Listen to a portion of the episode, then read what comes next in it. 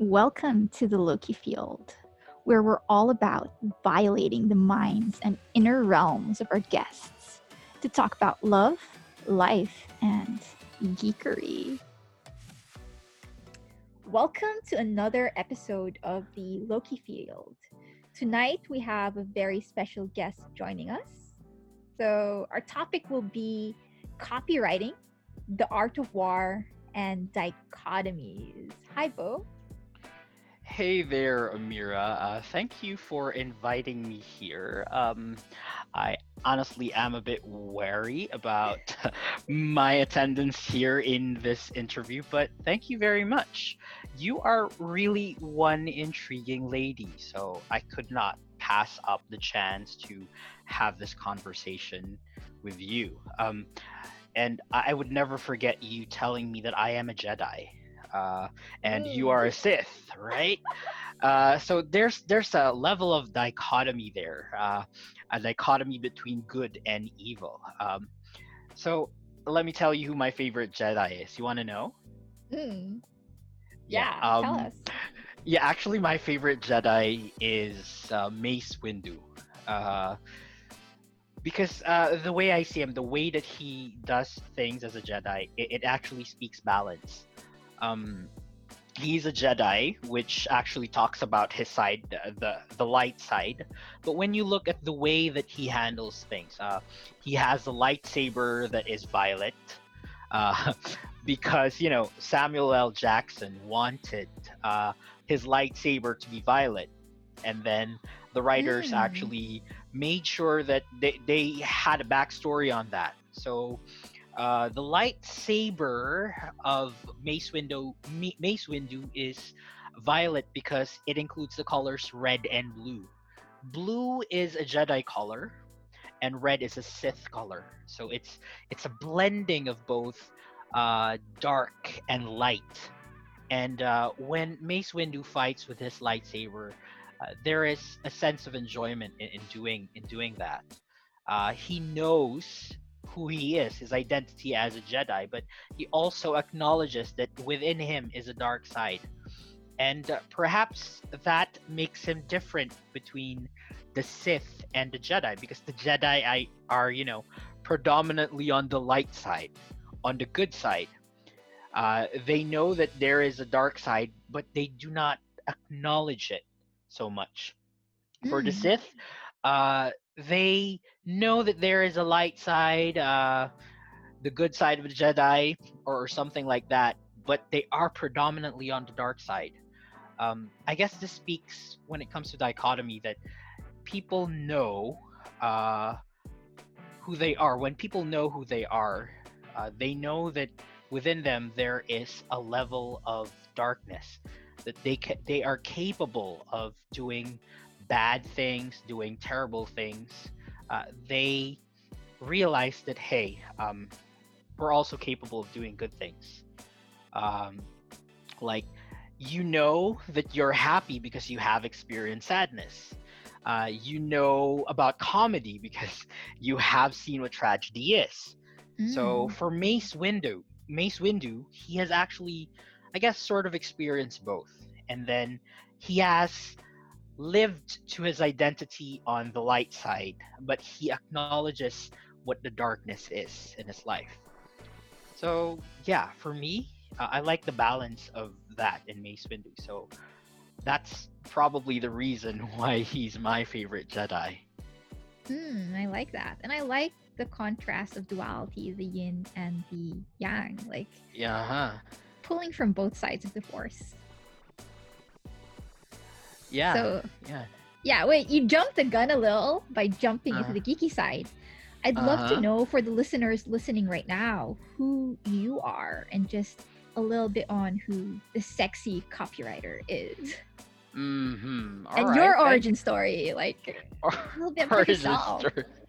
okay, uh, thank you for calling me sexy. By the way, uh, that that actually, uh, you know, um, forces me to uh, make good on my physicality. Uh, and because right now I'm being uh, trained by a biohacking coach, a human potential coach. Uh, and uh, she's helping me achieve that level of physicality that that makes me healthy overall. So uh, to talk about myself, I, I am a copywriter. I help businesses get more leads and sales using content marketing, copywriting, and social media. But it really wasn't that. I didn't start with that. Um, Mm. prior to becoming a copywriter, uh, back in university, I took up an agriculture degree. I'm an agriculturist. What? A lic- yes, a licensed agriculturist. Um, my thesis is on genetics and biotechnology. I'll say this. I'll, I'll say my thesis. It's it's a mouthful. I can still remember what the title of my thesis is, but for the life of me, I do not know the nitty gritty of what it is. So the title is this uh, Determination of Genetic Changes in Tissue Culture Derived Bananas using, using Methylation Sensitive Amplification Polymorphisms. So Wow. that yeah, I know. is a mouthful. it is. It's pretty crazy. But what what it is about is, you know, uh, all the bananas that we eat, uh, all the bananas that you buy from the grocery, they are clones, and they are slightly uh, radiated, or they have radiation. So my Clone Wars. thesis, yeah. See, uh, clone banana wars, right? So uh, my thesis was to find out if there's any mutation in the process. Uh, I did find some mutations, like uh, Mm. bananas having more fingers and uh, sweeter bananas, uh, longer lasting bananas, stuff like that. Um, but I did not like to work as an a- agriculturist. I did not like working in a laboratory. Uh, it's a genetics lab. So we had to extract DNA. We have to use um, technologies that would uh, see mutations and all of that. Uh, people find it glamorous when you when you say that, but it isn't. Like um, people see when when they talk about DNA and DNA testing and like that, they they think they think CSI. They think uh, detective shows that used a lot of DNA, but it's not. It's really, really tedious, and it can get boring. So I, I decided that I didn't want to work in an agriculture setting. Um, and uh, I have training working as a call center agent, or uh, you know how Filipinos call it, call boy. Mm. like I was talking to Americans and telling them that here is how you, uh, here's how you work with your Wi-Fi and all that. So uh, I worked in in a call center. I have worked as a Montessori school teacher. I taught kids uh, from the second to the sixth grade in English, uh, science, computer subjects. Um, and after working as a Montessori school teacher, I worked in an ESL, online ESL school. I have taught English to Chinese, Japanese, and Korean students, uh, most of them with little to no English experience. So I had to learn uh, some of their language, for example, Chinese. Um, While I was working in an office based setting, uh, we got really pissed off with the management because they were, we felt that they were not really fair with us. So, uh, out of frustration, one thing that I did was I sent the words fuck you to a student. And uh, a week after that, I was fired. Now, the bad thing is, I was actually part of the marketing team of the ESL company. Uh, Mhm. students would come to us, they will get a free lesson, and then th- we would pitch about the schools, like tell them that, hey, this is how you did in in English. Uh, I think you will learn more if you uh, enroll in our school. So that's what I did, and then I was kicked out. Uh, that was in 2017. Uh, late 2017, I decided to work as a freelancer. Um, I decided to go into copywriting because uh, when I heard about copywriting, copywriters are some of the most highest paid uh, freelancers out there, and the skills in copywriting they transcend through every platform. It works through every platform. So uh, I'll, I'll, I'll tell you something like about copyright.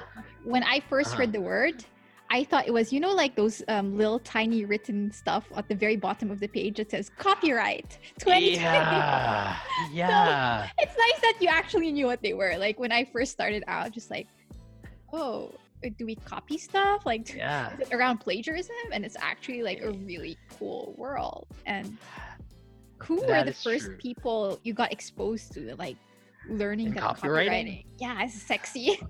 Yeah, I know, I know. Um, I actually got exposed to. I've been hearing about copywriting when I was still doing ESL.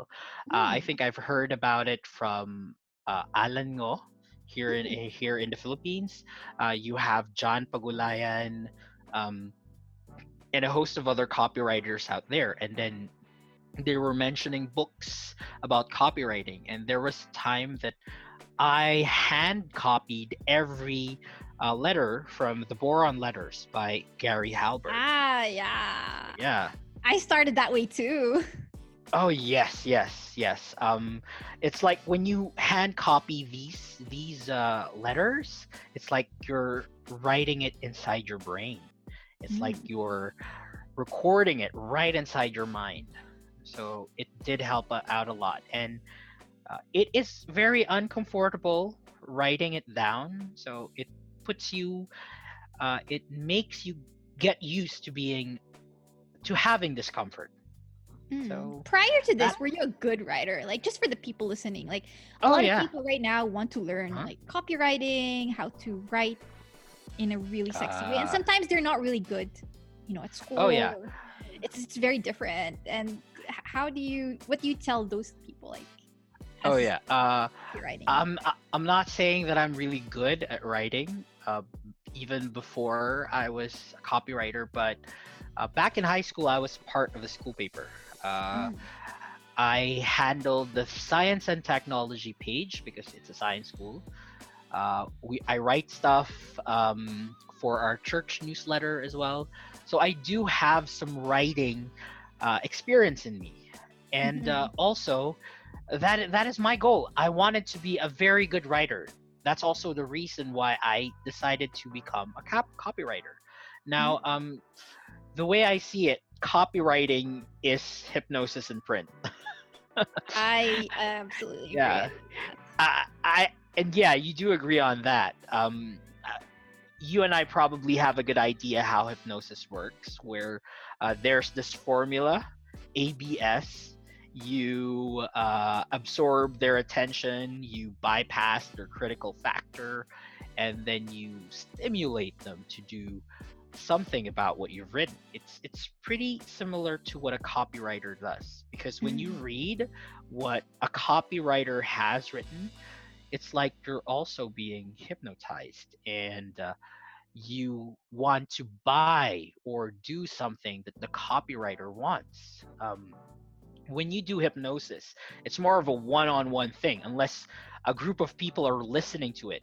But when you do copywriting, you can potentially hypnotize thousands, even millions of people who have read what you have written. Mm. So, And unlike school, like it's not like Shakespeare. You don't have to be Shakespeare or Charles. oh Dickens yeah, or, yeah, like, yeah, that this is really true. deep intellectual, like with poetic, flowery Uh-huh. words. It's about getting them to take action. Sometimes it's very simple. Sometimes like a two-liner It thing. It And- is. It is. Well, uh, I've I've heard from one of my mentors this line: when you are writing copy, um, if you can use one a one dollar word to Mm-hmm. sell effectively, why use a ten dollar word, right? So, uh, but of course, you have to be mindful of uh, the audience who is reading your copy. Mm. It's all about being relatable. Um, yeah. True that. True that. Learning psychology helps with copywriting. Very much, very much. Um, newbie copywriters, they don't realize it because when newbie copywriters, I mean, that was me when I started in 2017. It's like I started with learning formulas, right? Uh, in copywriting, you Dan have Kennedy. your yeah, uh, you have your PAS, AIDA, PAS, Yes. IDA, PISA, and all of that. I started learning that. But then I realized that, you know, uh, to become a better copywriter, you have Mm. to understand who you are writing for. Kind of Mm-hmm. like in the art of war. Uh, Are you? I, I'm guessing you are familiar with that as well, right? Yeah, and you're actually writing a book where copywriting meets the art of war. I want to hear about that. Like, tell us Oh, that side of things. okay, okay. Um, you know, um, copywriters, uh, from from the greats to those who are beginning, who are practitioners in it, uh, they try to put their own angle on the way that they do copywriting. But when you look at copywriting, it just involves five main processes. Uh, the first Hmm. one is to, to create a goal, uh, set up a benchmark to see what kind of resources you have. The next one is to do market research to check on your competition, your target market, your market. Um, the third one is to create a message. The fourth one is to publish it. And the last one is to check uh, the results of your copy. So just those five things. But in my case, I injected the art of war because the art of war actually teaches a lot of things when it comes to um, winning a battle. And uh, the way I see it, doing copywriting, it, it's also taking a battle. Mm. Uh, you're you're not only fighting to get uh, the customer's attention or the prospect's attention. You're actually fighting so that you can connect to them. You get to Hmm. be on their level. You win their hearts. And uh, there is the saying in the art of war. I mean, it, I don't know if this is the exact saying. Uh, it goes like this: If you know your enemy, and if you know yourself, you need not fear the results of a hundred battles. It's the same thing on copywriting. So it starts with knowing yourself and knowing who your market is. So if you know yourself and if you know your market, you need not worry about the results of a hundred campaigns. So something like that. And this Mm. is this is sort of a different spin when it comes to uh, copywriting. I think no one has actually used this spin when it comes to copywriting. Um, and um, I guess I'm also attempting something very, very uh, different. Um, most of the copywriting books out there are like manuals, nonfiction, yeah. right? So uh, they teach you about uh, certain formulas, they teach you about a process, they give you a checklist, they give you uh, high value concepts, but nobody has actually done a novel about copywriting. So, in That one is way- intriguing. Like how? Like purely in a way, How- I'd love to Oh. know. Like, without You ruining know- the story, just like okay. Uh, uh, I I actually thought about copywriting and the art of war because I watched this History Channel documentary about copywriting. Uh, I'm sorry, the art of war, uh, and um, there was a part there that showed a Vietnamese general during the Vietnam War. His name is Vo Nguyen Giap. Uh, uh, and what he did was he won over the Americans by actually using uh, the terrain of his country, knowing the people, and then understanding the psychology of the Americans and his countrymen Ah. uh, as opposed to Americans. Um, what he did, what the Americans did, was what what they called a war of attrition. So what it's like a chess battle.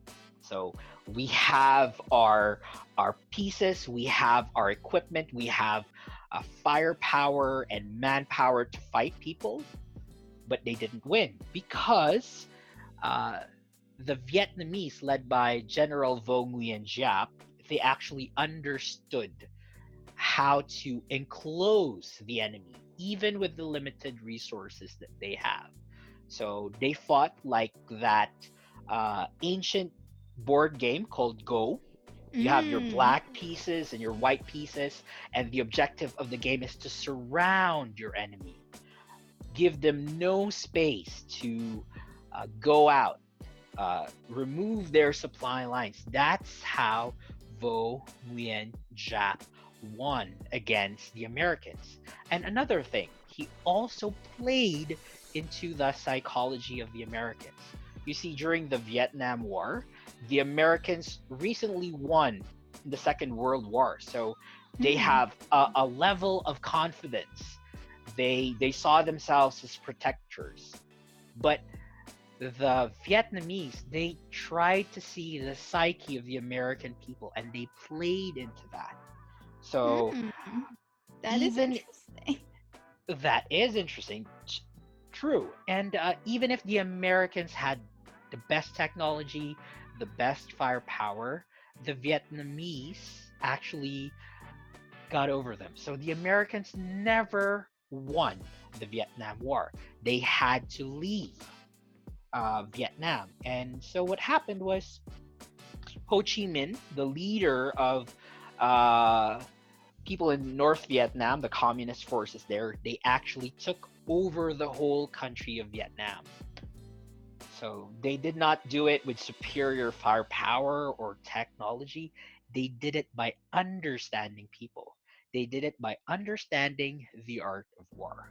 So that started in me an idea that, hey, how can I use this to uh, include in copywriting, right? Hmm. So the the novel that I'm, I'm actually finishing right now, writing and finishing, is is more on a philosophical aspect of copywriting.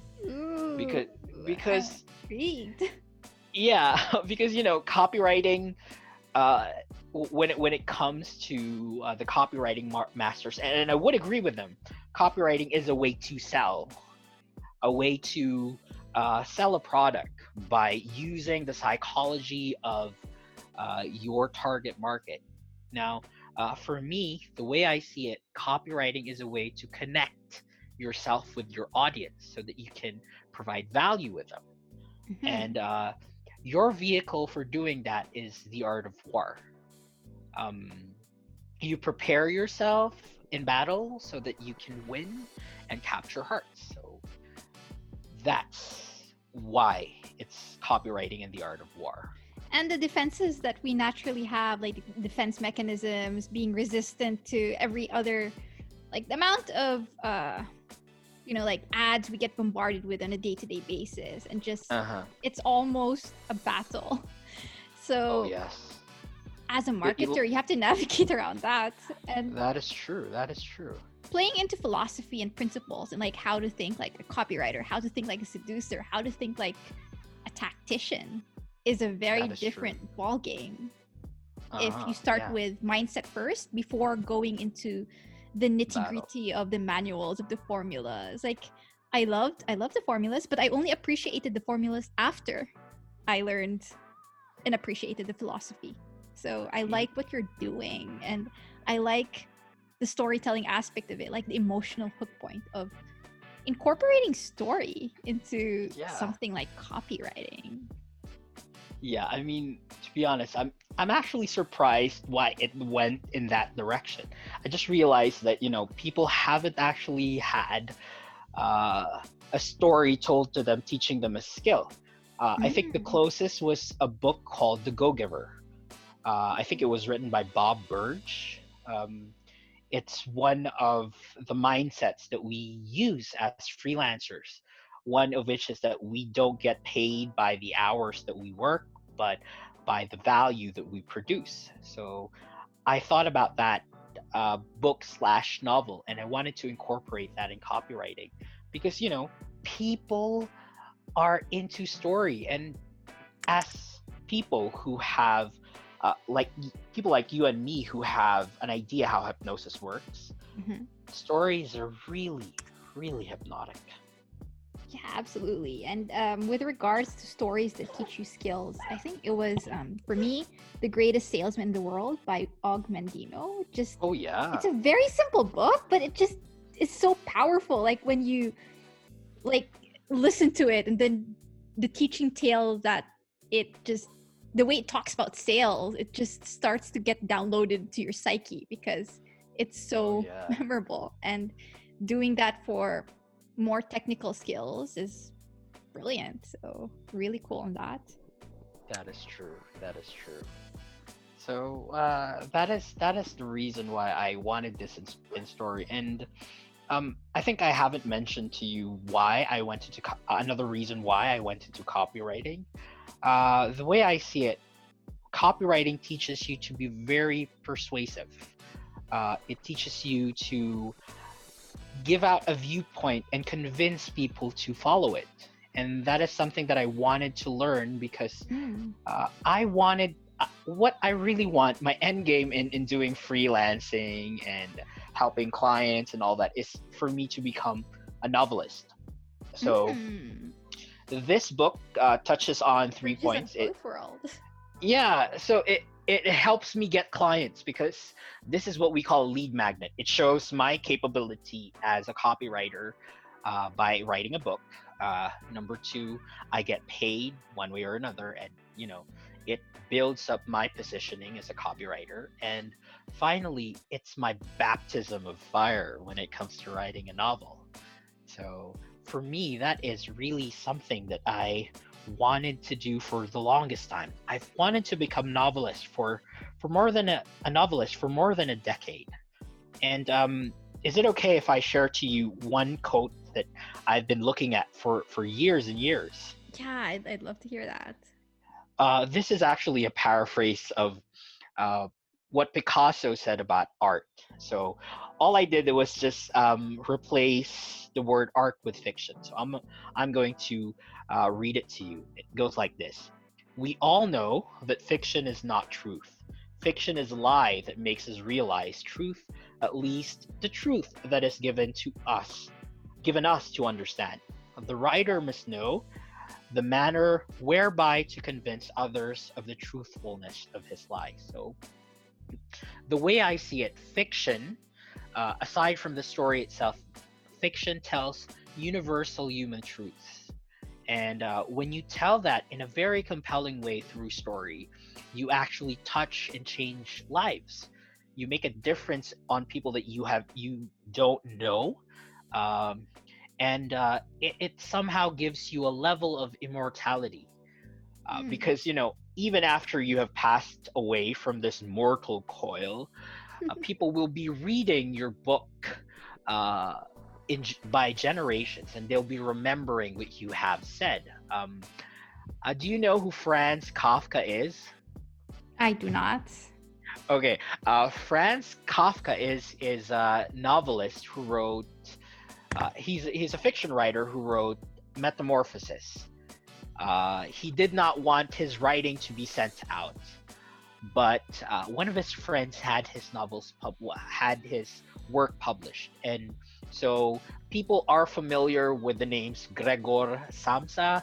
Uh, when he woke up and then he noticed that instead of being a human he became like a giant insect and then it was absurd and existentialist maybe even nihilistic to the extreme but kafka even if he wanted obscurity even if he wanted to be forgotten he has been immortalized by the writing that he has done because people are reading about him so maybe in a way that is something that i want to achieve on myself How about in terms of the people you impact? So, like, what is your vision and what are you working towards? Is it more on the immortalization after you pass away, or is it like just reaching more people and teaching them how to do copywriting, or is it more of the philosophy? well uh maybe it's it's more on reaching out to people and you know making a difference in their lives because you know i grew up where uh i grew up in, in an evangelical christian uh environment and then your dad would be always praying that uh, that your kids will be growing up in stature and wisdom making a positive difference in the lives of people. So yeah Mm. probably in that way you make an impact by the truths that you write. You change the way that they live by the truth that you write.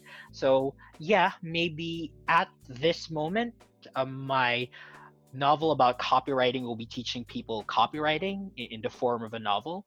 Maybe in the future that will be a start for me to teach other people you know ways of thinking and philosophy uh, right now aside from the kind of faith that i have as a christian I'm also really interested in existentialism and stoicism.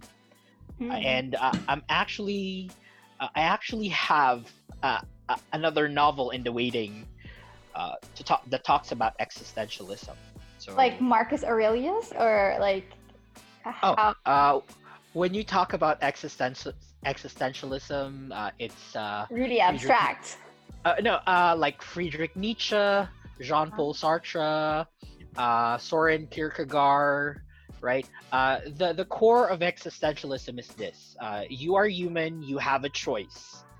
Right. And then uh, you are placed in a world where uh, the best way for you to live is to live your choice. So that's basically the core of existentialism. Root word existence. Mm. And then tying it into stoicism Yeah, some somewhere along those lines. in the form of story, like storytelling. In the form, yes, story, story, Hmm. story is really really powerful. You and I both know that. I mean, uh, you and I both like uh, the Star Wars uh, trilogies, uh, stories on that. Um, you watch anime. We are all enthralled with story. And that's one of the reasons I started this podcast. Like I love origin stories and I love Oh yeah, learning why people are the way they are. And true. yeah, just this is a crazy conversation. So in terms of like, for example, your lead magnet or this book Uh-huh. that is supposed to be just some way for people to know who you are. It's also, on top of that, it's also a way to start people's heroes' journeys. So you you don't outwardly say that, but any piece of work, whether it's art, whether it's like uh, literature, whether it's something that makes you think long and hard, is an invitation to go on your hero's journey. You know, like maybe I want to be a copywriter, and True. like some of it will be you know people are just curious and they'll take it as a challenge like for me i remember the first book that really started me on my hero's journey was actually um, by paulo coelho the alchemist it has nothing to do with what i do right now but Uh-huh. just that question and that emotion that it moved in me it was so powerful that it just started to make me ask questions and started to make me search and started to make me get clear on what I wanted to do, who I wanted to reach, and just following my path, my dream. So, was there a book in your world that started all in fiction? So, so, so yeah. Uh, basically, uh, the Alchemist uh, sort of changed your life in a way, right? Absolutely. And it was forced. Like, our teacher made us read it. And I was just like, oh. And then I was like, I just want to get "Oh." over this, but then you, you find yourself drawn to the story. You find yourself wanting to know more how it ends and how things would work out for the protagonist. So I would Absolutely. understand. thinking process like the before and after like the journey that the protagonist goes on you also go on Uh-huh. that same journey without actually having to battle dragons and Yes, yes. venture out of your realm and that's what i love about stories so is there anything That for you true. like a book or movie that did that for you Oh yeah. Um, for me, you know, uh, I did say that I grew up in a Christian household. We'd have to read the Bible and all that. That's just part of it. But the book that really changed my life to want to become uh, a writer, a fiction writer, was uh, Gabriel Garcia Marquez's uh, novel, uh, 100 Years of Solitude. Um. I don't know if you have heard about this novel, but in this novel, uh, this novel uh, is in a literary genre of magic realism. So Magic it's like- realism. yes, magic realism. It's it. They live in in a very ordinary setting, and then something supernatural happens. Like um, uh, a girl suddenly is lifted off the ground by butterflies. Um, everyone in town becomes an amnesiac Mm. and then you have a gypsy who has gained immortality right i like the way that he wrote that and gabriel garcia marquez he he actually uh, got a nobel prize because of that no uh, novel and it made me realize that when you are writing uh, a, a story, you, you become part of the story itself. When you are, I'm sorry, when you are reading the story, you also become part of the story itself. You become the hero of that journey itself. When you live the lives through what you have read, uh, you call it a vicarious experience. You know, so you experience them flying, you experience them traveling through mountains, you experience their loves, their lusts, their lives, and every aspect of, of how they live. So for me, that changed my life and say, hey, I'm going to be a writer. I'm going to write something like this. I'm going to write something that when people read it, uh, they become part of the story. Uh, It's Hmm. not just the protagonist in the story that uh, ventures into a hero's journey, but it's also the reader. Absolutely. I love how you phrase that. Like, it's so true. And we don't realize that. You know, we don't realize why we like stories so much, like why we like, you know, Marvel or DC or all of these like crazy narratives and stories. Like, it's crazy to be able to learn so much in, like, even just reading a book and then you learn, Oh, like, yeah. the depths of uh, human greed without having to go through that yourself and it's, it's really neat like um, another thing that really influenced me is lord of the rings Oh, I love those If- books. if, I yeah love if that book. frodo if frodo's able to go to mordor and you know get the ring there i'm sure we can get people to buy a single copy of the book we're trying to sell or just you know like the campaign like it's just that reframe or that perspective shift or just Yes. that play on thinking is something I really love about books and storytelling. That's right. And when you when you actually use story, you incorporate it in doing copywriting, you're actually making the reader the hero. You make them feel their needs so that they can take on their heroic journey from uh, Mm. departure, initiation to their return.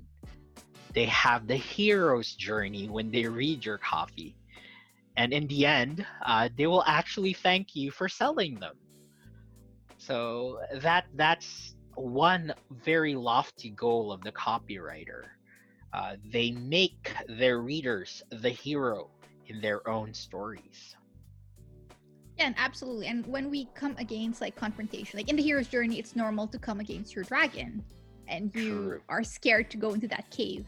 But it's the Mhm. copywriter's job to make the cave sexy enough for the hero want to go into that cave because inside that cave is the treasure which they seek.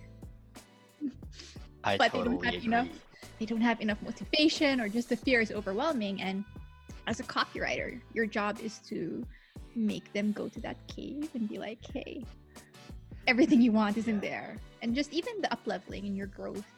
So Agreed, agreed. And um, that is what I enjoy as a copywriter. You you write something that changes lives. It's not just the mere act of selling, it's the act of creating a story that changes lives. Mm.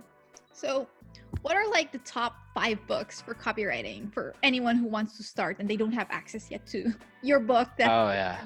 put the basis? Um, for me, uh, you can you can start with uh, the Boron Letters by Gary Halbert. Uh, you have your No BS series. Uh, you have your Dan Kennedy books. I'm not. I haven't actually memorized those books. Uh, uh, the titles of those books, rather. Um, But the me, series. the series, yeah, the series itself Mm. and um you read uh i got it i actually got into um reading sales letters and then hand copying them. Mm. it's like you you understand them at, at a very subconscious level when you hand copy them. Um also it starts i guess with mindset because when people start out copywriting they just want to know the technique they don't actually try to understand the higher principles of it so you you start with your mindset, and um, when you when you work through that mindset, it helps you uh, learn more, and you know that the tactics and the strategies become richer. So yeah, while I would suggest um, books like the Boron Letters, the No BS series, uh, I would also suggest high-level philosophy, philosophical and strategy books like uh, Ryan Holiday's uh, Stoic trilogy. Trilogy. Uh, you have the obstacle is the way, ego is the enemy, stillness is the key, and I think you're gonna like this. All the books of Robert Greene. So you Mm. have your 48 Laws of Power, uh, 33 Strategies of War, The Art of Seduction. We both love that book. Uh, I love Robert Greene. yes, uh, 50th Law, uh, Mastery, and I think his latest is The Laws of Human Nature. So all those books they tie in with with copywriting and uh, they make the the study and the craft and art of copywriting richer uh, in Mhm. experience. Um, you can actually just Google books online about the best copywriting book, but for me, I divert towards something more philosophical when it comes to copywriting. So that's the reason I mentioned those books. Yeah, I really like that. Like, I like, for example, Eugene Eugene Schwartz. Like, never say his name right, Oh, but it's Eugene really Schwartz. Yeah, it's really hard directing people to these like copywriting books because it's a lot of like techniques and tactics when it it's like someone's going to teach you copywriting in a very different way than how Dan Kennedy would.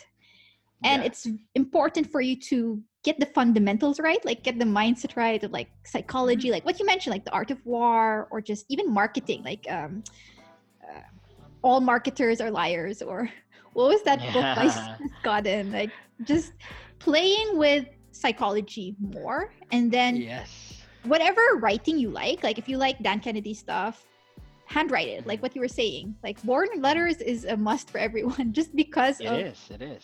the way it's structured and yeah just if you want to learn copywriting start with getting interested in good copy Yeah. writing it down when you see good copy and Yeah. Getting interested in psychology philosophy the mind and understanding things so That is true. Um, and here's the thing that here's another thing that newbie copywriters do not realize is that copywriting is intertwined with every aspect of marketing. So you would need to understand how marketing works. You need to understand how business works. Because if you just start with formulas, I mean, when I was starting in in copywriting, I actually saw uh, an article that listed every formula that a copywriter can use, and I was like, "Hey, jackpot! I'm gonna use this." oh gonna my get- god clients and all of that. But then I realized that okay, there's really something missing in, in this. And then you realize that copywriting is so much deeper. You Mm. actually need to go and understand as much as possible how how a business works, how uh, psychology works, which is really a, an intense and huge part of copywriting and marketing. And you Mm. also need to know uh, how to use the platforms out there. You just need an idea on, on how to use. So, um, for me, I learned copywriting autodidactically by Wait, myself. what does that word mean it means by yourself auto Okay, yeah, autodidact. Uh, auto meaning self, didact is to learn. So ah I, I'm I'm a self-learned copywriting. I did not go to marketing school. I, I never got into like a formal classroom setting of copywriting. But yes, I do have mentors uh, in terms of copywriting. Uh, one of my mentors is one of the best copywriters in the Philippines. He's pretty low key in the community, but he has actually Mhm. helped um, uh, like Leish Aquino, uh, John Pagulayan, Alan Ngo, Mm. uh, Bo Sanchez, John Orana. Uh, his name is Miguel Campaner. ah i know him yeah Yes, the you do secret know it. copywriter Yes, yes. he's really great when it comes to what we call a product launch formula copywriting. So, for example, if you are selling an online course or an online product, he he actually creates and plans every content that you have to write for your emails, your script, your sales page, and everything else in between. So that after you go through that product launch, you'll be gaining so much more. Uh, And Mm. he did help me map out uh, the product launch of Social Media Academy, in which I am uh, a part when it comes to writing content. Mm, So nice. it is. Yeah, and when it comes to psychology, so like with with newbie copywriters, like everything we're saying might sound a little abstract to most. But for example, when you're a copywriter, you write for other people. So imagine that. imagine writing for someone else and if you only go by the formula, you're going to sound like every other copywriter on the planet. And then you have to write for someone else. So you have to know their voice better than they know themselves, yeah, which is going to be so hard. Yeah, that is true. So, so in a manner of speaking, um, copywriters are like chameleons. Mm. They, they, they have to adapt to the voice, the tonality, and the style of who you are writing for. And um, yeah, I guess you realize that you are not writing for yourself. So there's a level of disconnect. Like, oh, uh, it should be me that I'm writing for. yeah, it's not your own voice. It's not It's whether not you like it or not. it's not your own voice. So, um, in one way, it's a good thing because you actually understand not only the psychology or the way of thinking of your target market, you also Mm. get to understand uh, the psychology and the depth of who you are writing for. You become them. This is a masterclass in, an, in and of itself, Bo. and um, uh, mi- might I add, okay, you know, newbie copywriters, you see right through the uh, their writing. You just realize, Mm. hey, this person is using a formula. But good copywriting, it's it's just it's like uh, I guess I can equate it to like a good uh, session with a conversational hypnotist you Mm. know it's like it's it's invisible until you realize that you wanted to buy what the copywriter is selling Yeah, and like a Right. chameleon, your ability to adapt and say That things better than people can say it themselves. Like, wow, I didn't know I wanted to say this. i know That's your job as a copywriter to make them look good. So when I copyright for other people, my voice is very different. And when I write for myself, like the grammar, like the grammar is horribly wrong, but that's intentional. Like it really Yeah. depends on the psychology and what you're trying to do. So you can convey a lot of different emotions like uh, playfulness, vulnerability, um, non-guru-ness in your writing. uh-huh, uh-huh. and i guess one more thing that I, i'd like to add you did say that on purpose you try to uh, make it wrong grammar or something. Uh, in- yeah, in like one- human. yeah what it does is actually capture attention. One must realize that, that in our world right now i mean especially with with websites and, and social media you what you're doing is effectively capturing their attention. Now uh, attention the way i see it right now it's a currency you know? It's it's also a limited resource because people cannot focus their attention on everything.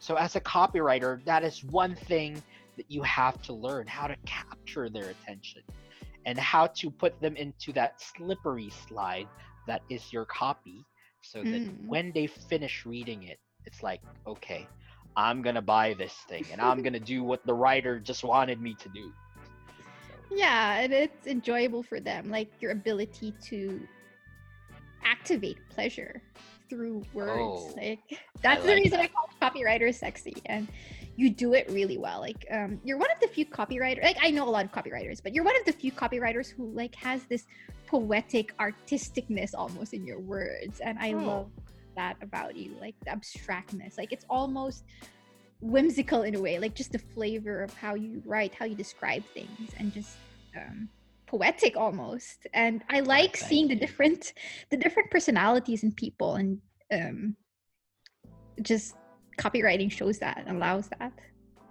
Well, thank you for that, Amira. And and actually, um, one of the people uh, I know actually told me that you know what, uh, and I'll, I'll use his own words, right? I, I don't want to sound that, that I'm like, you know, in Tagalog, nagbubuhat ng sariling bangko. It's uh, what he said. What you know, eloquence is your DNA. So It is. It is. It is. I, I I'm going to lean into that. I I learned this way of writing in the kind of voice that I that I use because I love reading, I love writing. Deep in my heart, I know that I can use the words that I create to uh, touch lives and make a difference in people. So, as much as possible, I learn how to write in a way that is uh, having rhythm, having music, Mm.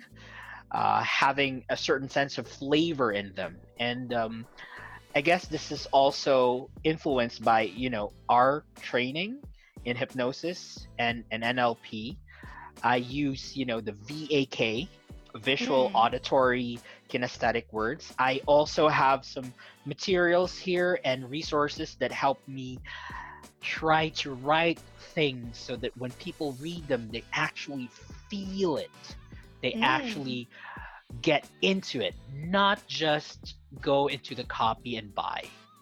But it's also because you're a deep person. Like your ability to feel things and then being able to transmit that to another person and an audience is a skill and a superpower in and of itself.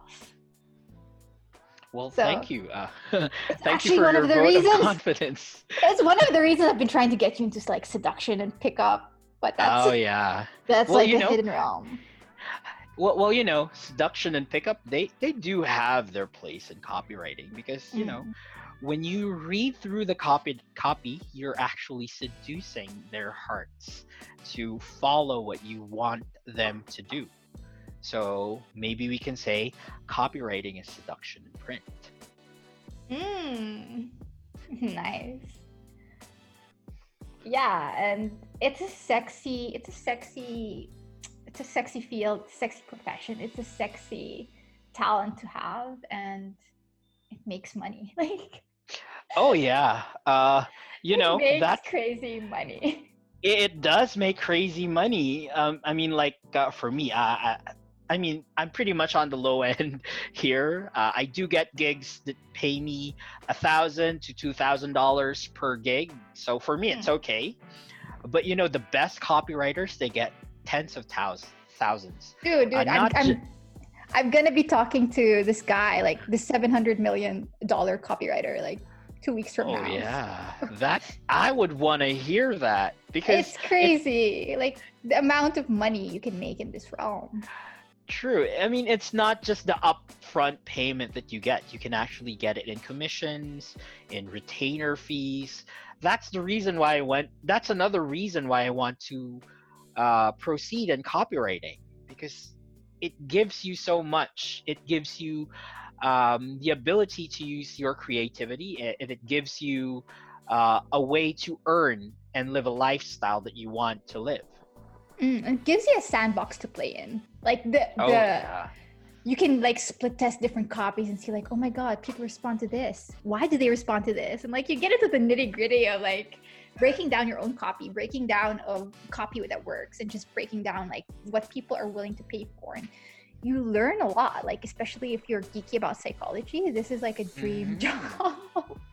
True. True. With and all the uh, data analytics. Yes, uh, it's it's it's uh, all in all. You you do creativity. You learn how to analyze things. You also learn how to become really persuasive uh, to a mass of audience. Hmm. Yeah, if you're not persuasive, you're not gonna make it. I know it's it's it's a long road, but it does it does make sense. Get persuasive or get out. Yeah, it's it's not for the faint of heart. And to be It isn't. persuasive, you don't need naman like to be like super amazing, super cool. You just need curiosity. Like get inquisitive and ask questions, do things. Like earlier, you had a training and people had access to you on that training. And one of the things whoever like your star student could have been would have been the person who asked the most questions and who Mm. wants that you know like you don't even need skill like you just have to want it enough and go down the path and just Mhm. It will reveal itself like if you want persuasive like if you want to download the skill of persuasion want it enough and it's gonna come to you like it can be learned it can be developed Yeah, you mean like an, a, level of intent, yeah yeah intent. si- similar to H plus hypnotic intent. Mm. And it's it ties back to what you were saying on philosophy and mindset and just starting with character, starting with the person who's writing the copy and then going from there because after that it's easy. It becomes easy. And then you just True. learn like marketing, branding and how to Oh yeah, differentiate yourself from everyone else. that is true. That is true, and uh, you know, maybe in one way because we live in, uh, we work in this circle of marketers. Uh, Mm. you have people who talk about Ryan Deiss, Gary V. Uh, here in the P- Philippines, you have Nick Siniego, Melissa Profeta, John Pagulayan, uh, Miguel Campaner, and every everyone in between. In in that circle, uh, people know about copywriting. People know how this works, but we're not in the mainstream. Um, so I guess in a way, me uh, writing about copyright writing, uh, me learning about it, and me writing a novel, I want to make copywriting sort of a household name. It's like, oh, I want to learn about copywriting because I read this novel from this this guy, right? You change, Mm. you change things. Um, and then um, there's here's what John Pagulayan says. I think you did interview him. Uh, He Mm. says that he wants to uh, he wants people to see that when they hear the word freelancer, it is uh, the level of respect is at par with doctors, Mm. lawyers, professionals, or, or something like that. I want, I guess, I want copywriting to be seen as something like that, as as a skill that is respected, not just you know. Uh, it's a a mystical art right now. Like people people think of it like, ah, copywriter. yes. It's some elusive mystical. I know, I know, I know, you're and either you know, born with it or you're not. Like tell Yeah, me.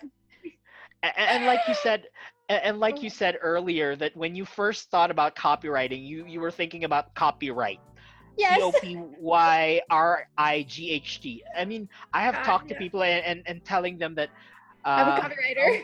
I'm a copywriter and then they say ah uh, you, you know how to get the isbn of the book uh, you you know how to to do the copyright of the book and uh, because you know you're talking to them in a respectful tone you'll just say oh yeah sure that that's what i do It- yeah. It's hard explaining copywriting like to non-copywriters or who, who, people who think that that's copywriting. It's like, no. Like earlier, I was explaining copywriting to um, a friend, and even though like you explained a lot to certain people, some people just they still stare at you blankly and they're like, "So how is copywriting different?" Like it's it, it's it's just a, a something that's not yet relatable to everyone. And uh that is I true really, that is yeah, I really want it to be something that you don't have to explain. It's not um, some mystical secret from the Himalayas. I know, I know, I know. Because you know, uh, people scrolls. really, people really have no. I mean, I can, I can explain to them, uh, you know, copyright. Persuasion and print, but they're like, persuasion and print. Yeah, like- you you have to go deeper, and even if you try to go deeper, they'll be shaking their heads and scratching And they try their to, they try to, they try to add it to marketing or advertising. They're like, Oh you mean like God. an advertiser or marketer? And like, it, it can be. so much more. It's so much more than that. yeah, but it's its own thing. It's it's not necessarily connected. So. that is It's true. amusing. And yeah, I- I'd like to see that world and I'd like to see that vision realized. So really I interesting agree. topic and we went really deep. Oh yeah. so yeah. just just to wrap up and before we wrap up, I ask every Uh-huh. single guest who hops on three questions. So question number one is in a perfect reality in a perfect world, what would that look like? Who would you be impacting, and just where would you be in the world? Okay. Um, the thing about you know the, we do we don't have a perfect world and and uh, I like it because you know there there's in imperfection there is a level of variety, but when you are living in a perfect world, uh, it, it reminds me of what Friedrich Nietzsche says about eternal return. It's like you do everything again and again the same day. uh, like Mm. like uh, okay, uh, you did everything perfectly today. Tomorrow you're gonna do that again. Uh, s- so uh, while while everyone wants to live that perfect existence, like oh no more pain, no more hunger, Mm. no more uh, no more things that are evil and all that. Uh, for me, the one thing that I find in danger with with talking about the perfect world is that I don't want that eternal return. I don't want to be doing the same thing again and again, because uh, at the heart of humanity, we we try to look for things that are different, right? We try to grow. That that's that's the reason why you have the hero's journey, right? Because you know uh, the hero is put into a situation where uh, he he goes from the comfortable to the uncomfortable and then he comes back. Change. There is Mm. always change whether we like it or not. It is in the psyche of the human being to look and yearn for change. So uh, if you're asking me what's what's a perfect day like or what what what's a perfect day for me like it's just me doing what i'm doing but Mm. it's also me experiencing a change in myself growing um, maybe you don't have maybe you don't have that right now because uh, life uh, and humanity we are fraught with uncertainty but Mm.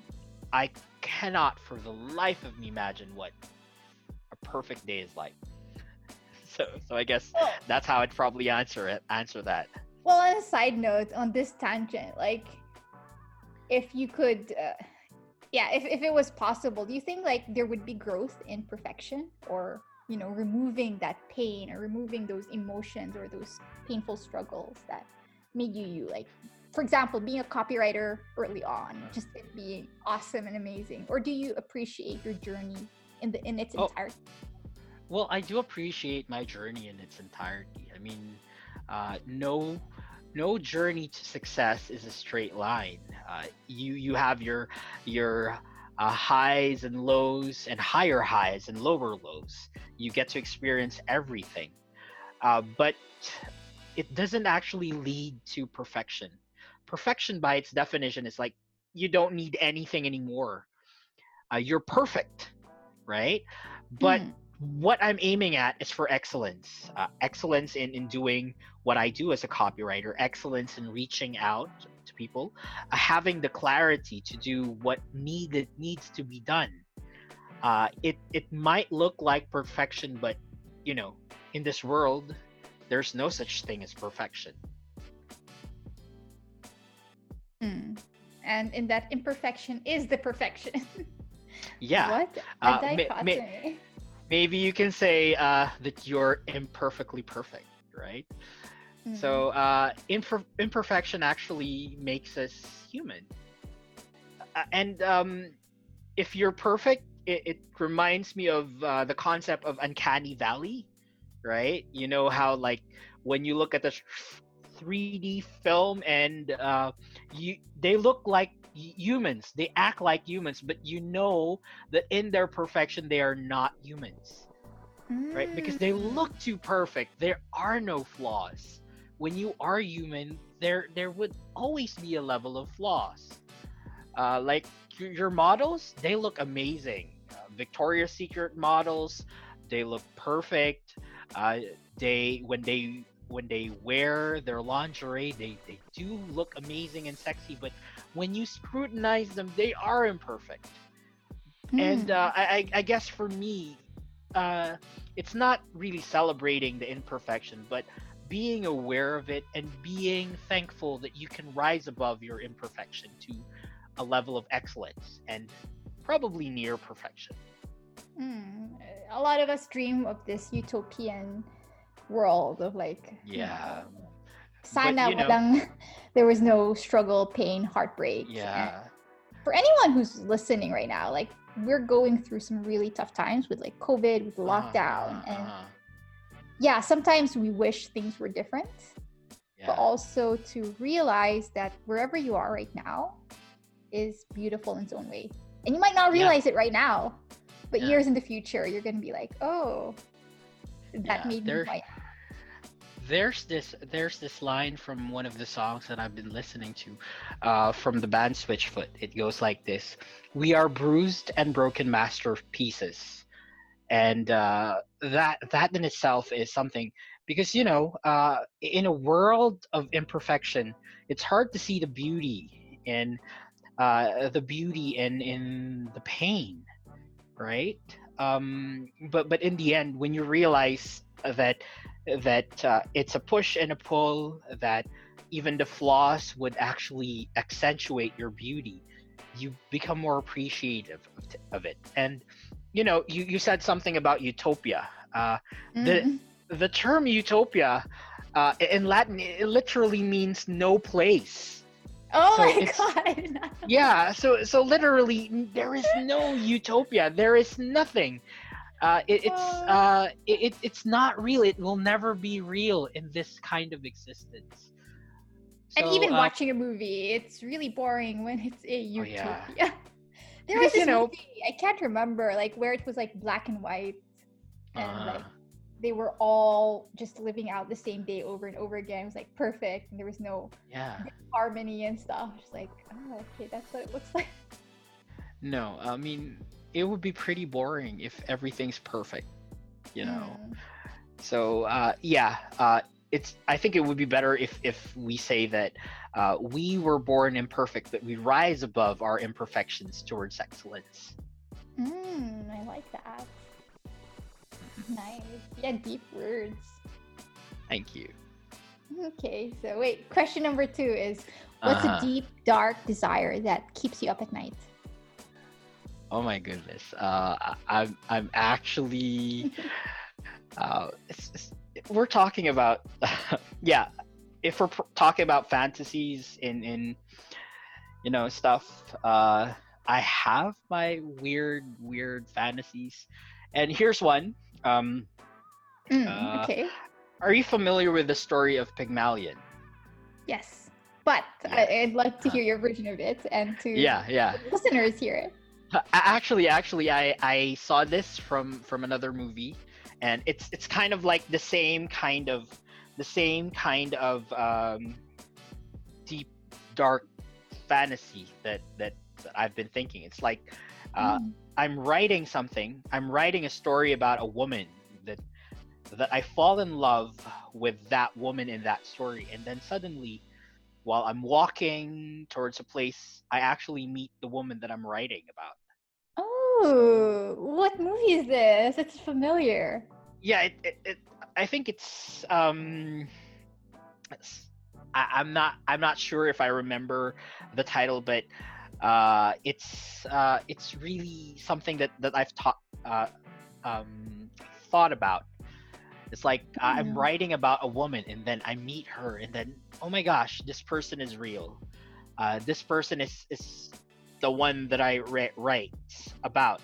This is Mm. the woman that is for me right? Kind of like when pygmalion creates a statue of a very beautiful woman and then he falls in love with the statue It's- it's kind of the same in in a fiction kind of way right and then you realize that um that woman has a life of her own and then i would just you know uh let her be um i guess in a way it it speaks about a human's Yeah. need for control I'm so confused. I know, I know. Like, like really, you're just gonna let her go?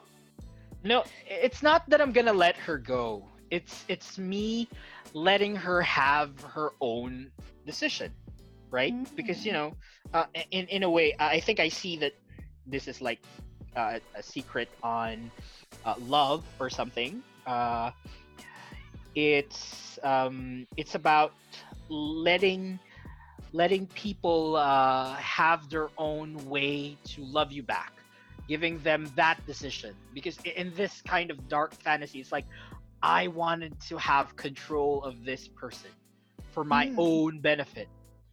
But I see nothing wrong with this. but I, I I know. In a way it does. It does in a way but you realize that uh, a person is a person. They think on their own. And when you accept them for who they are uh, if you accept them for the kind of decisions that they make in their life uh, you would see them not as something that you create but as uh, a real life human being Mm. right uh, i mean you and i we, we want control that's that's life uh, that that's something that that we want to do but we realize that uh, having full control of something uh, we would want something that would have us have variety or something Mm. um, I'm going to look at uh, that film. I I guess the title of that uh, film is uh, Ruby Sparks. Right? Mm. Yeah. You It's you should old- watch that. I think I watched it. I'm gonna rewatch it.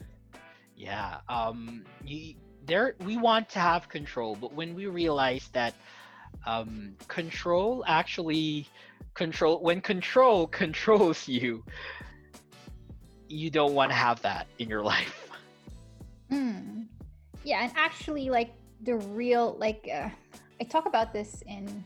I used to teach seduction, and I talk about this a lot Mm. in Jedi versus Sith. Like yeah i'm supposedly a Sith, but there's a difference between the Jedi and the Sith. Is when you're afraid, that's the only time you need control.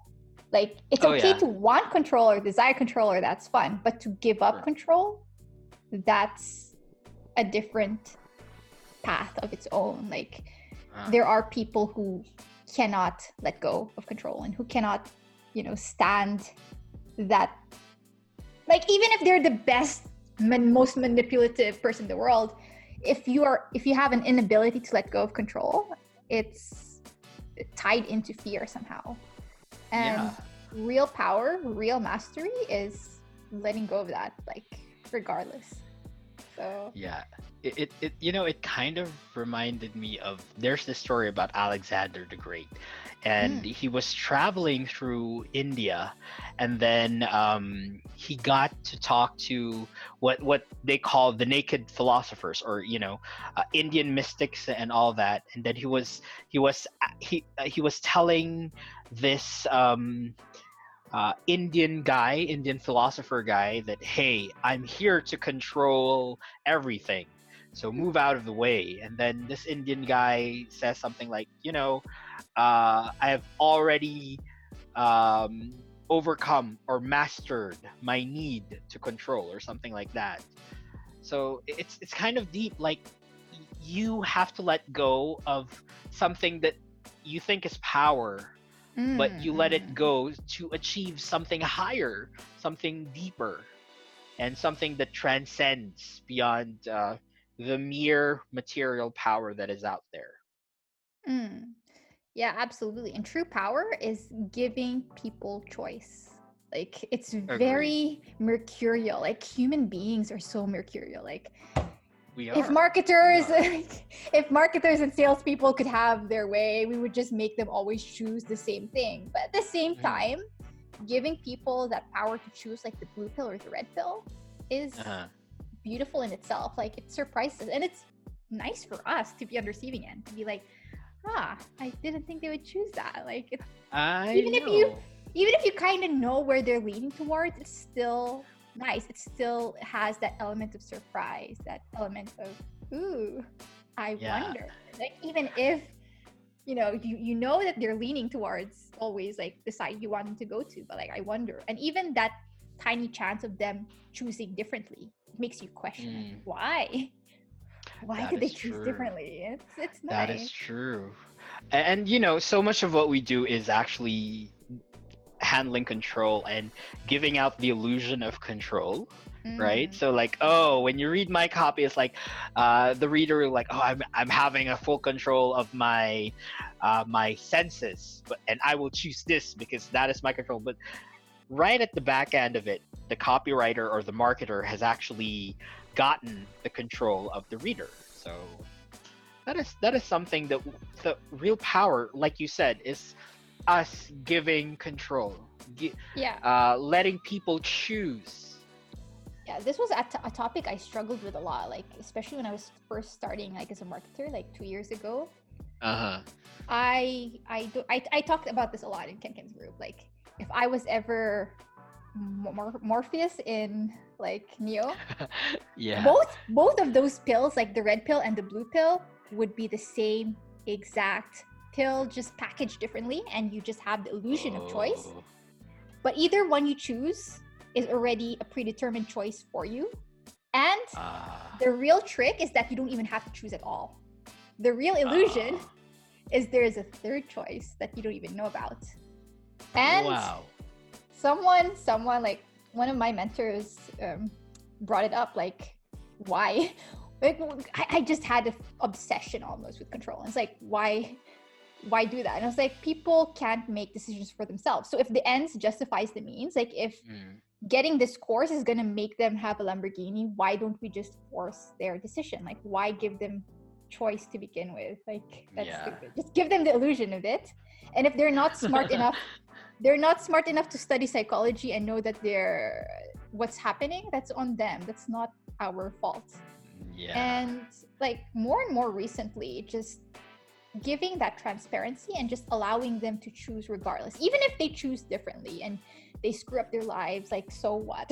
just like it's just not meant for them. Like they want a different flavor, they want a different path. There is no right or wrong. There is always Mm. multiple choices. And I started falling in love with like human beings in in that sense, like ah, more things to learn and True. never forcing them like persuade the difference between persuasion and manipulation is one of them has an out like for example when you go to like watch a stage magician perform you know Uh-huh. that it's a stage you know that it's stage magic and you still that's are true. okay with um, going along with the performance and that's what i do now. Like being a stage magician and making them realize that hey guys this is stage magic. I'm not actually performing real magic. And there's that difference. Like, anytime you want to step out of the room you can. You're allowed to. You're not here against your will. And i think we need more of that like just free will. Yeah. choice. Choice. Yeah. Uh, free will and choice. Uh, that's actually what existentialism is talking about. Mm. So yeah, uh, we we are you know, people do not realize how powerful they are, and what gives them power is is not really the resources that they have, the state that they're in. It's choice, Mm. you know. So And uh, in- in- expanding those options and those choices. yeah we let people uh know maybe you know that actually gave me an idea on, on a marketing hook. It's like uh, we Mm. give you back your choice. But right at the back of it it's like okay we're manipulating you because this is the choice that you need yeah but that's actually a good tagline. We give you back your choice. And your choice should be so and so product. Right we give you back your choice and your choice should be to choose to choose again oh yeah yeah god we should be on black mirror That's really, really interesting. Black Mirror. Mhm. Yeah, it's just more on a play of expanding choices and options, and even not choosing is a choice. Making them aware Agreed. of that. Like you can choose Agreed. not to choose, but it's better to Uh, choose. I mean, it's it's a it's it's a power, and it could be you can see it as either a power or a curse. Because right, Mm. oh my God, you if you look at it as a curse, you'll be like, oh my God, I have to choose again. I have to do this again. I have to make another decision. I don't want to make another decision. But if you actually see choice as something empowering, every choice that you make is a way to validate your existence as a human being. Mm. I love that. Yeah, and we went really deep here. I did we? yeah, marketers are probably like, oh my god, they're opening the red velvet curtain and revealing secrets of age old uh, you know what? Maybe if marketers are listening to this, maybe you should we sh- you should put like a disclaimer. Uh, best to listen if you took in some some THC or or ayahuasca or something like that, because you know it's coming with an open mind, and you know this is so trippy or something like that. We're gonna yeah. shatter your realms, even though we're marketers ourselves. True, true. so wrong. But yeah. Okay, so third and final question is what's a guilty uh-huh. pleasure? Oh, yeah, you, you know, um, you know, um, I'm actually, uh, in terms of politics, I'm I'm what you call a cultural libertarian. I'm more on the conservative side, but I keep quiet uh, because you know you, you don't you don't really want to voice out your opinion online about your politics you know. Here in the philippines you have your dilawan and dds uh, people who are against the duterte administration and people who are for the duterte administration. Uh, mm-hmm. for me uh, i cannot ignore the fact that duterte actually did something for our country. He's not perfect but he has done something for our country but I cannot also ignore the fact that he is a very imperfect leader.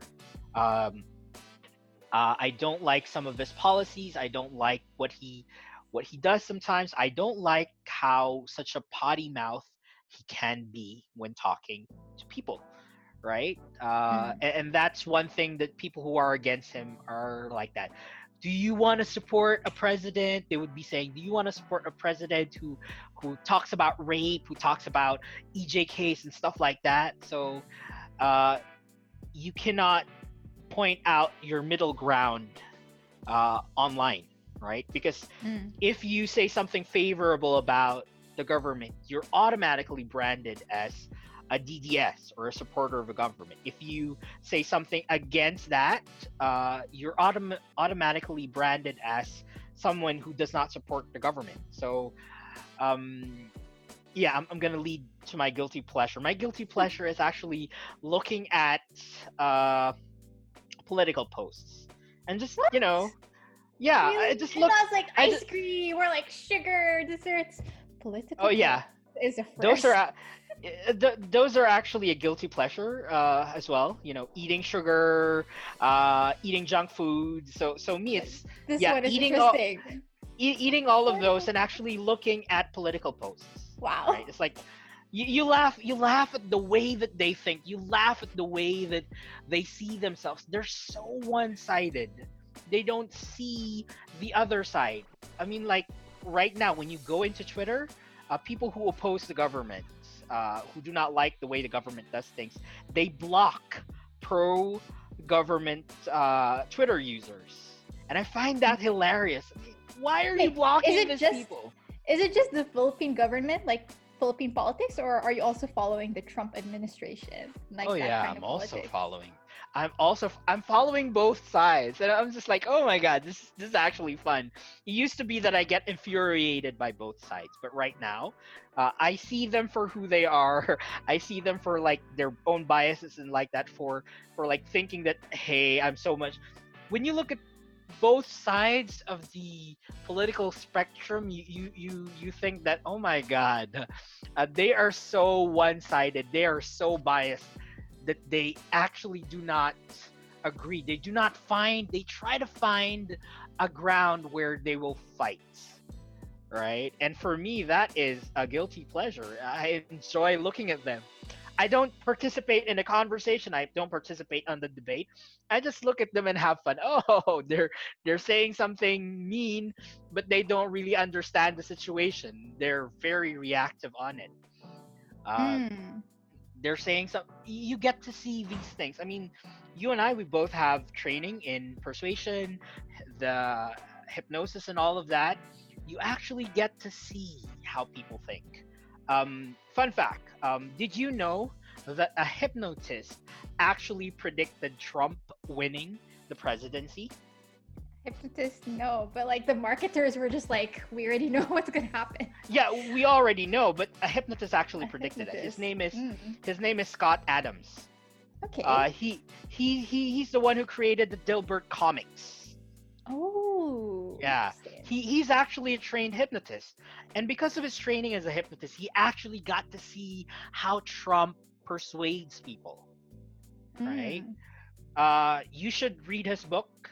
It's about how Trump went won. It's called Win Bigly. mm, It- it- okay. It's a good book for copywriters to read too to understand persuasion. so for me, Vaguely. win bigly.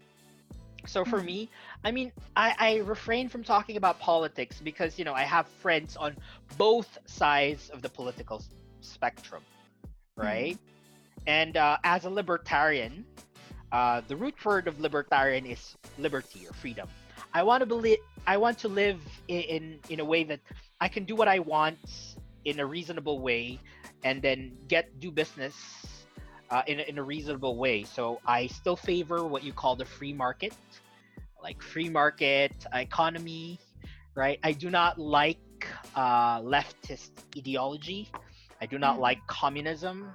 So w- when I see these people on both sides talking about supporting the government and and disavowing the gov- government and all that, not just here in the Philippines but also in the U.S., Mm. you see for yourself how human nature works. So it, it is a guilty pleasure, to be sure, but it's also a way for you to learn how humans think.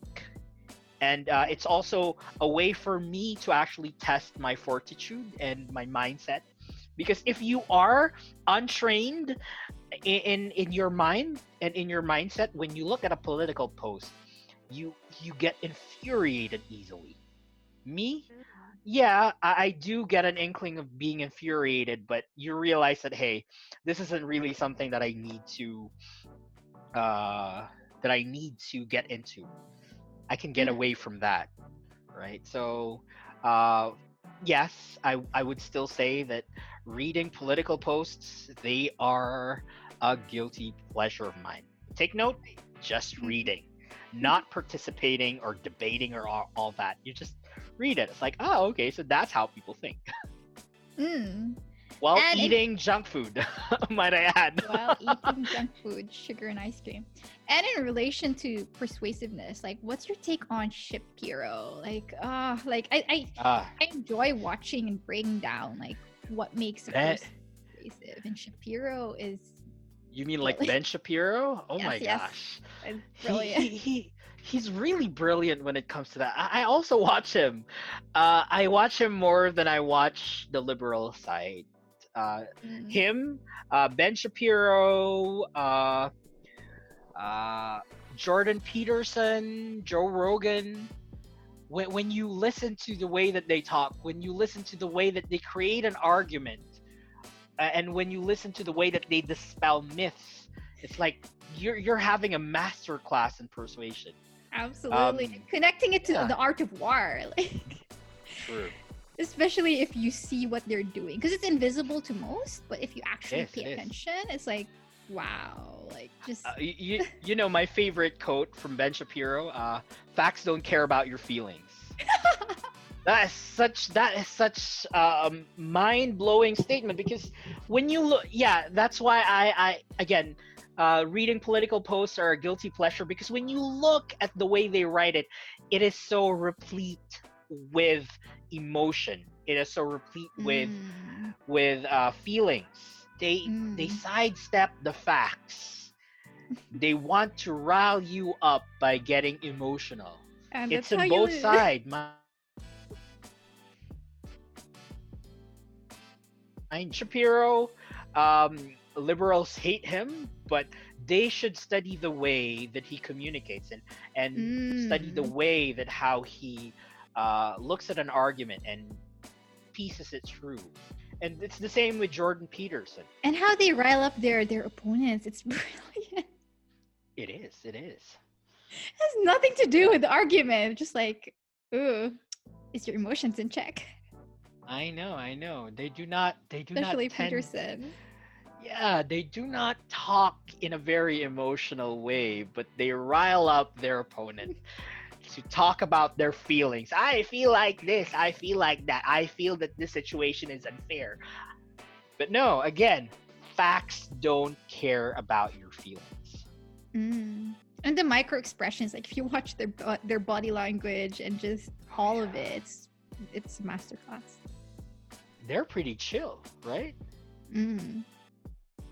And when they make asar, like when they're picking on their opponents, like they're smirking, and it, it's it's annoying to the opponent, but to them it's just like Uh. what? Like I'm, I'm just I'm just saying what the truth is, and it's not necessarily always the truth. Sometimes it's like a skewed truth or a Yeah. skewed fact, and it's like Yeah. sounds so real. You know, um, Ben Shapiro. You you you will have to consider Ben Shapiro a prodigy. He he Mhm. actually learned how to play the violin. He wrote his first book even before he was twenty. So there there's actually this video in YouTube where I watched him play uh, a viol the violin, the soundtrack of Schindler's List. So it was like, wow, this guy is amazing. I did not know that about him, just the persuasion side. But to see him Oh, have yeah. an artistic side, like even Hitler, I was surprised that Hitler had an artistic He side. He did. He did. He did. I mean, like, I mean, what if Hitler actually? Uh, it always comes to my mind. He, what if he he actually became an artist instead of becoming a despot, right? Well, So people were like came out of art school, so if they just accepted him, might have been yeah, very. I, know. I know. So But yeah, the artists have the weirdest, craziest visions, and it's artists yeah, have the weirdest, craziest vision. I like very that. I like that. Um, uh, there's something that I say about society. Uh, normalcy is not society's norm. Mm. and uh, uh, we as creatives i would consider you a creative yourself Mm.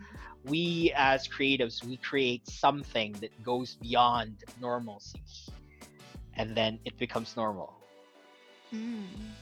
And guilty confession, I actually started out uh, in film school. Like I took a semester and I was supposed to whoa be in that world. So literally a creative. And then like my origin story, I turned into marketer. And then I realized, oh, actually, the two realms can interconnect. And that's what I do now. So yeah, the creative stepping into other roles is really powerful and really different. And just the ability of uh, how much you're able to pull from. So you as a copywriter, um, Mm, pulling from like existentialism, stoicism. yeah Not every copywriter has that background. It's beautiful in that Uh. way. Like more and more, what we're able to integrate into our art. And right Mhm. now, our art is copy, connecting, sales, and getting people to feel an emotion. So yeah that. is true Yeah. So, is there any final quote you want to leave the listeners with, or insight, or Um, question? i guess it's for me to ask them that you know uh, live your life um a lot of people are, are stuck in their homes and and i know it sounds kind of uh like condescending to tell them to live their life in, in this in this kind of situation that we have. We're stuck at home. Mm, uh, I think Duterte is uh, saying that there's a GCQ involved, but we're, we're getting into a new normal, and pe- people will be asking, "Really, seriously, you're telling us to live a life with a kind of situation that we have?" But, but the fact is, life goes on living, and uh, when we have that situation that we have right now, we need to find something that will help us live, that will help Mm. us transcend it. I mean, it's easy for me because I'm a single guy. I live alone. I, I don't and isn't it better in Baguio, any- like in terms of COVID and the situation, how it's managed yeah. there?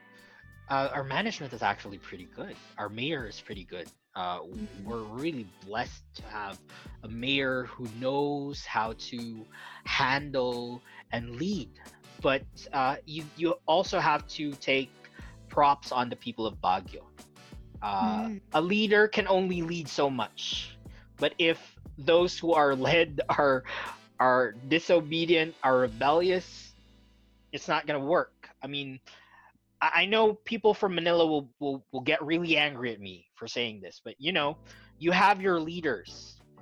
Uh, you have things that you can actually accomplish, but uh, people from Manila they they, they tend to um, complain about their situation. I I don't blame them. Living in Manila, it, it's no walk in the park. Uh, Hmm. it's not easy being in Manila. But if you compound all the complaints that, that they have, it's not really helping uh, a lot. Hmm. Um, yeah, sure, you would have to. Com- I would. I would be probably be complaining uh, about what's happening in Metro Manila. But you know, if you actually look at a step back and see what's happening, uh, you can see that you know it can be changed when we uh, try to be proactive on on stuff. Mm. And and be I the guess- change you wish to see in the world. So. Yeah, something like that. And I guess uh, we are blessed. I mean, people in Baguio do not really complain a lot. Uh, Mm. They're pretty chill. They're like the weather here. When you're in Baguio, Baguio people are pretty chill, just Hmm. like the weather. And I wouldn't blame uh, people in Manila complaining because you know you have the heat, you have the pollution, you have uh, the population density where you cannot really breathe with with uh, where you are right now. So if Mhm. you're not living in, in a in a place where it's comfortable, it really really is uncomfortable. Mm. And maybe there needs to be a marketing campaign that better speaks to the people. Like in Baguio, people um, relate their personality to the weather. Yeah. Is that actually the case, or is that something that became like a cultural norm? Like I'm cool like the weather. Like isn't that a marketing idea in and of itself? Like I got really curious. Like everyone, you know, feels that way and just like more chill and they've accepted and bought into that idea and it's nice and like hopefully other people in other cities can buy into that idea because you can buy into a destructive idea and you can buy into a constructive idea. I like how you put it that way. Uh, that it's a marketing idea. That it it has become a culture here. Mm. Uh, yeah, in a way that is. Um, when you actually look at, at the indigenous people of Baguio, they're uh, they're really not that flashy, right? Because you know when you go up in Baguio, you can buy ukay ukay, you can buy used clothes and stuff, and then they wear it. They don't look that flashy, but when you actually get to know people, you realize how deep they are a- as Mm. individuals. Mm. So, so yeah. Yeah, and you as a, like me when I was in Baguio, whenever I'm in Baguio, you just relax because that's the marketing idea there. That Oh yeah. chill, everyone else is doing this, and then you start to copy the cultural norm. True. And that's why marketers are needed in this day and age, and copywriters are needed in this day and age. And you know, Oh, so it's like marketing to change the collective psyche you or can, something like that. You can, I like that. and it goes back to psychology and linking that to like, ooh, okay, I've been playing in this realm. Can I play a Uh-huh. bigger game? And yeah, how do you get to change a collective psyche that's been in place for generations upon generations? And if it's destructive, how do you turn it constructive? And that in itself can be a game. So imagine all the marketers got together and they just thought of that. Guys, how can- Marketers changing the world. I like that.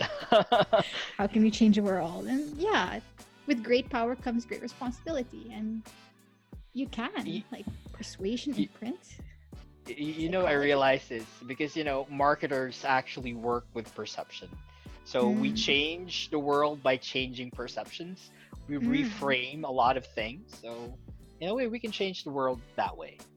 hmm. and with advertising like philippines is one of the few countries that i just see advertising everywhere and people love advertising so much. Like the jingles the advertisements just it's crazy. But it, it's a cultural norm here. And changing perceptions is one way, like if you want to change it a certain way, you have to rewire them and reframe them and make them see that okay, this is not working and connect to their hearts. And then once you connect to their hearts, Uh, you can change their behavior. So that's Sure. something like start with your community, start with the people around you, start with like Uh-huh. freelancing community, like online people. And uh, work your way yeah.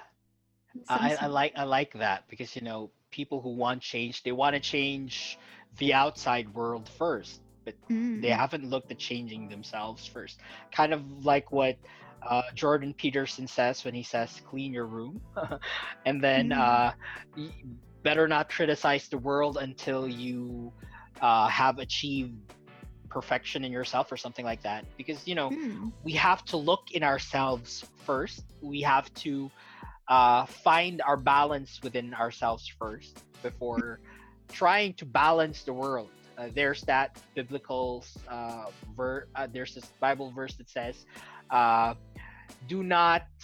Uh, do not point out the speck on somebody's eye when you have a log in yours. Something Mm. like that. Yeah, and like also playing into narratives. Like for example, if everyone in Manila, for example, read your copywriting book, The Art of Mm. War, and then they're like they fall in love with copywriting. But what if you could create like novels and stories that would make them fall in love with changing their perception for the better in a way that was Mm. constructive through storytelling? Hmm. And You're actually is- getting what I wanted want to do as a as a fiction writer, as a novelist. Yeah, because right now, like, yeah, we read Jose Rizal, we read certain books, we watch certain things on TV, and that helps program us. Like, one of the reasons Baguio is the way it is, also like other provinces, is because they don't, they're not plugged in as much as the bigger cities are. It's not just the Oh, nature yeah. aspect of it; it's the programming. sense of isolation, right? Yeah, yeah. So uh, when people are fearful, when they're afraid, it's easier for them to buy stuff. It's, it's easier for them to be controlled, and Uh huh. You're right. is making them realize that there's nothing to fear and just changing perception. So that's a topic of its own. But I know, I know. and we're getting so deep into a lot of things, right? deep down the rabbit hole with Bo. And with Amira. Thank you so much for jumping on. Thank you to Amira. It has been a pleasure. Uh, I know that one of your taglines here is you try to violate their, uh, violate your guests' minds or something like I- that. But, I think on in this episode we're violating the listeners' mind. I, yeah, in a way, but I don't see this as a violation because you know, it came with consent. Mm, I'm really appreciative of you hopping on and yeah, to future episodes. to future episodes.